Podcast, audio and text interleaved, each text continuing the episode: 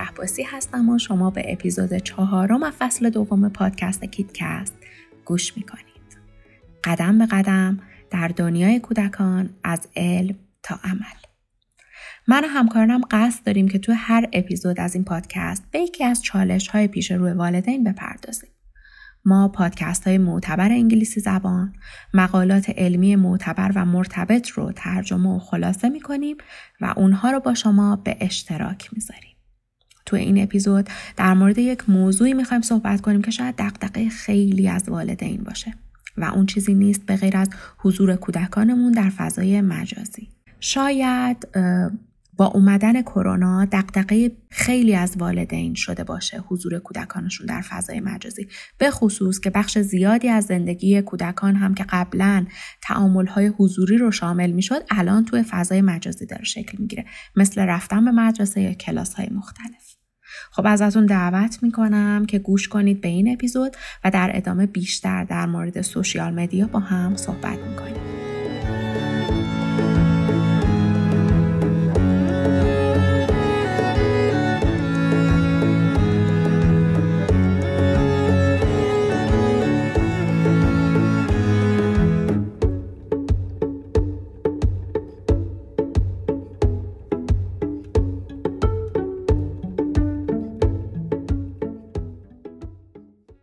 بچه های ما توی دنیای زندگی می‌کنن که فضای مجازی یا سوشیال مدیا نقش خیلی مهمی توی زندگی اونا داره. بله، اصلا در این شکی نیست. رابطه های اونها، دوستی هاشون و در واقع همه زندگی اونها یک جورایی تحت تاثیر فضای مجازی قرار گرفته و در واقع کودکان ما اولین نسلی هستند که در این ابعاد گسترده با این موضوع روبرو میشن. پس مهمه که تا جایی که می‌تونیم اطلاعاتمون رو در این زمینه بالا ببریم و بعد بتونیم دونسته های خودمون رو با فرزندانمون به اشتراک بذاریم و بهشون آموزش بدیم. نگرانی های زیادی در رابطه با تاثیر فضای مجازی بر کودکان وجود داره.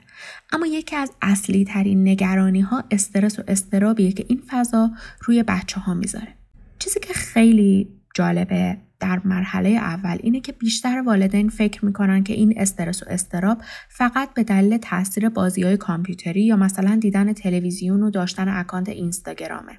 خب اینها باعث استرس به تنهایی نمیشه اما هر کدوم از اینها می‌تونه باعث نوعی از استراب در کودک بشه. نکته خیلی مهم این که ما باید دلیل این وابستگی شدید بچه هامون رو به فضای مجازی بررسی کنیم. بررسی ها نشون داده که خانواده ها معمولا بچه ها رو توی فضای مجازی تنها می‌ذارن و همین باعث میشه که بچه ها توی این فضا غرق بشن. در واقع سوشیال مدیا تبدیل میشه به زندگی واقعی برای بچه های ما و حتی جذابتر از زندگی واقعی. چون توی سوشیال مدیا و فضای مجازی پدر و مادری حضور نداره که با اونها تعامل بکنه ارتباط داشته باشه و مسیر خاصی رو بخواد بهشون نشون بده و در نتیجه اونها بیشتر و بیشتر غرق میشن توی این فضا.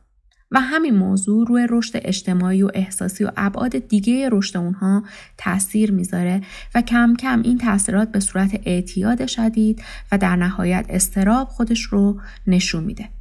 این اعتیاد در نوجوان ها می‌تونه خیلی عمیقتر هم باشه.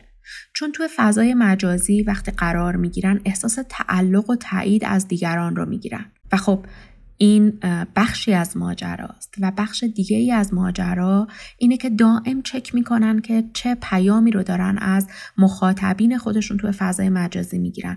و گاهی همیشه تایید و تعلق نیست و همین باعث ایجاد استراب و استرس در کودکان میشه.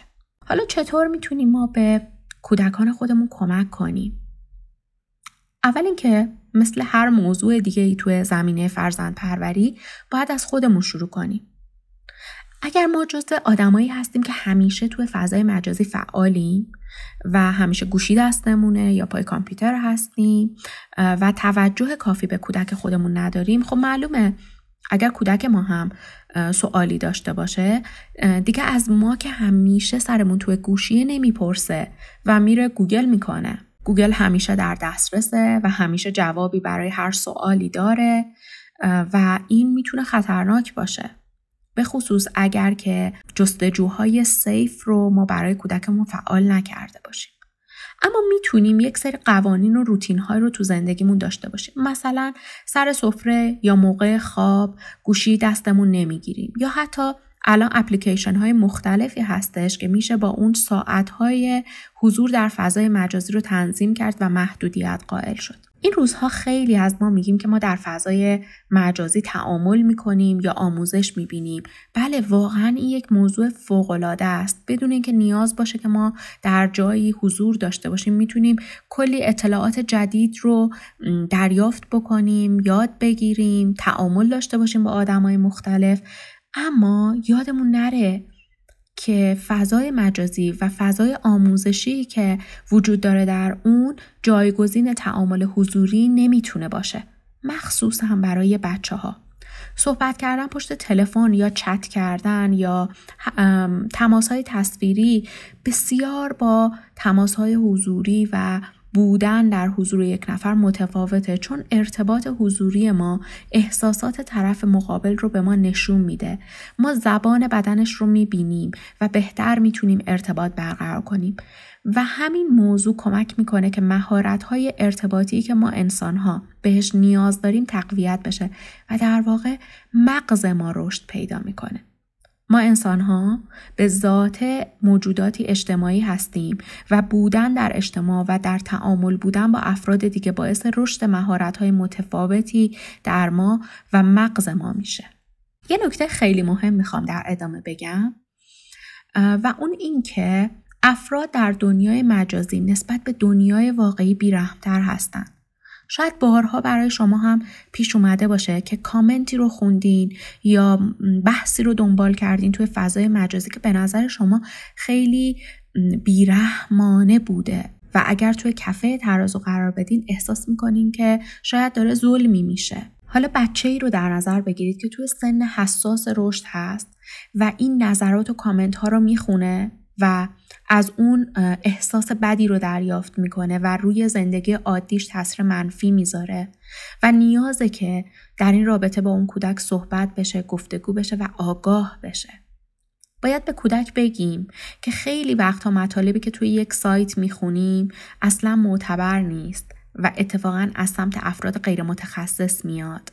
و کسانی که ما نمی‌شناسیم و نمی‌دونیم که آیا واقعا در جایگاهی هستند که بخوان اون صحبت رو بکنن میان میشنن و راجع به یک موضوعی صحبت می‌کنن که اتفاقا اثرگذار در زندگی کودک ما هم می‌تونه باشه. و در واقع یک کامنت منفی زیر یک عکس می‌تونه ساعتها و روزها فکر بچه ها رو مشغول کنه و روی عزت نفس و اعتماد به نفس اونها تاثیر بذاره و مدام خودشون رو مقایسه می‌کنن و تعریفشون از موفقیت و زیبایی چیزایی میشه که توی فضای مجازی به عنوان موفقیت و زیبایی ازش تعریف شده.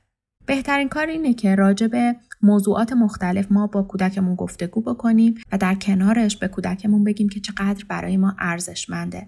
این چیزیه که در ارتباط با والدین به دست میاد و وقتی کودک می‌بینه که خانوادهش دوستش دارن و براش وقت می‌ذارن اون تاثیر منفی می‌تونه تا حد زیادی کاهش پیدا بکنه.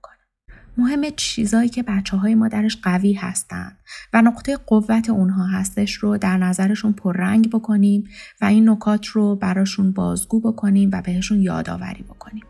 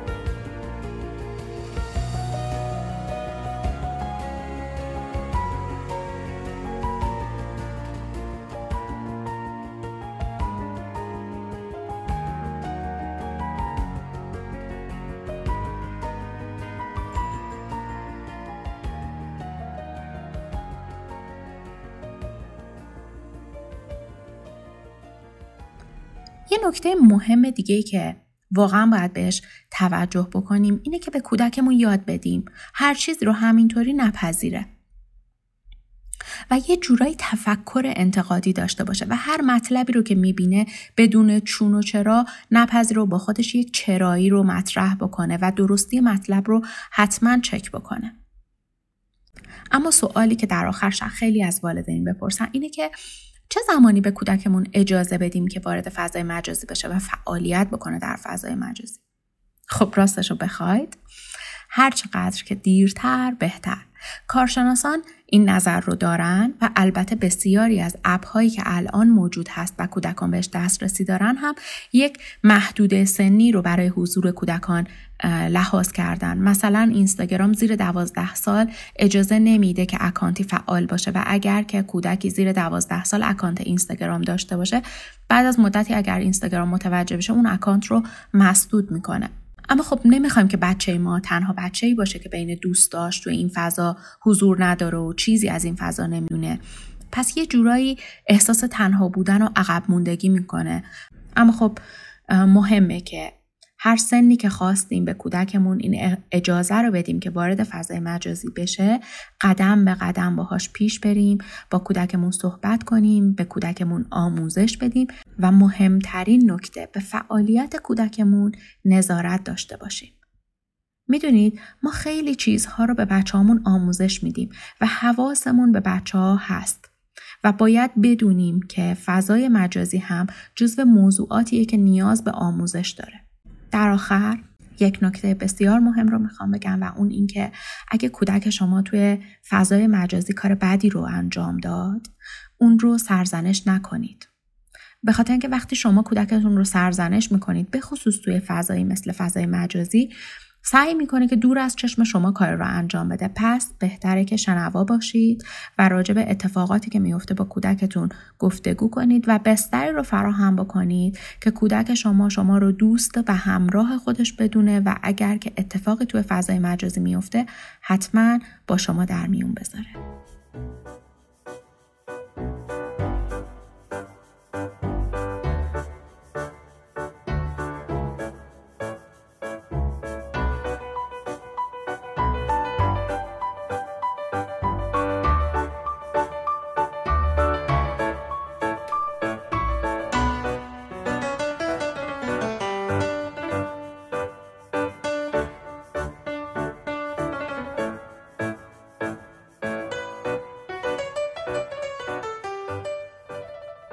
من مریم کهباسی هستم و شما به اپیزود چهارم فصل دوم پادکست کیتکست گوش کردید.